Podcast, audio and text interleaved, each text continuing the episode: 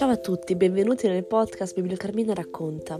La nostra biblioteca ama il Natale e questo mese di dicembre sarà ancora più speciale perché troverete le storie del calendario dell'Avvento su questo formato audio.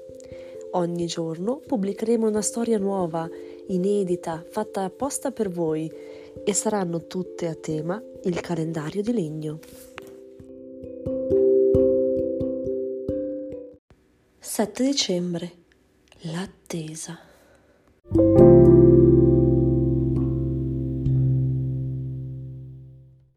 Carissimi amici miei, il mio viaggio riprende verso i monti.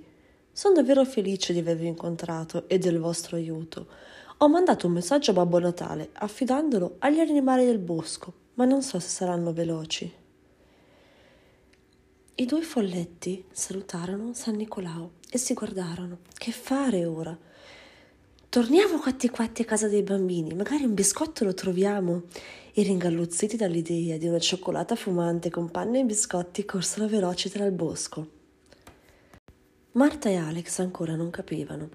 Mamma, il calendario si è spostato, disse Marta.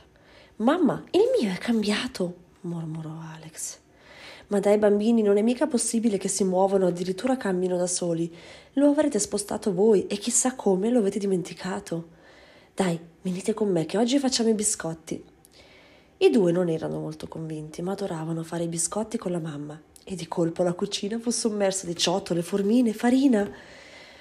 Marta, ricorda ad Alex la ricetta dei biscotti che ti piacciono tanto. Ah sì, dice Alex. I milanesi. Ma sono i milanesini, Alex, gli ricorda Marta un po' ridendo.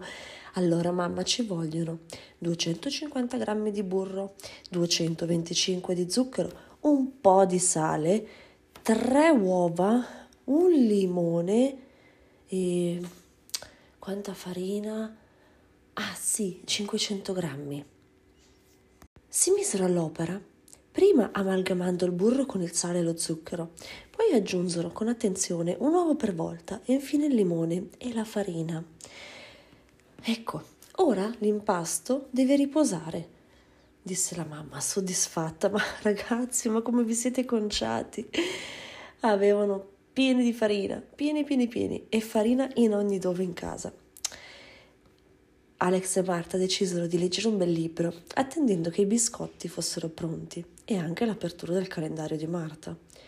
Ma i due erano talmente stanchi che si addormentarono davanti al caminetto bello caldo e al loro risveglio trovarono mm, i biscotti pronti, ma due erano stati mangiucchiati ed era pieno di impronte di piedini per tutta la casa. Ma non ebbero il tempo di riflettere sul fatto che cri, cra, tac, ecco che il calendario si aprì e mostrò una formina di biscotto, strana, a forma di cappello di elfo.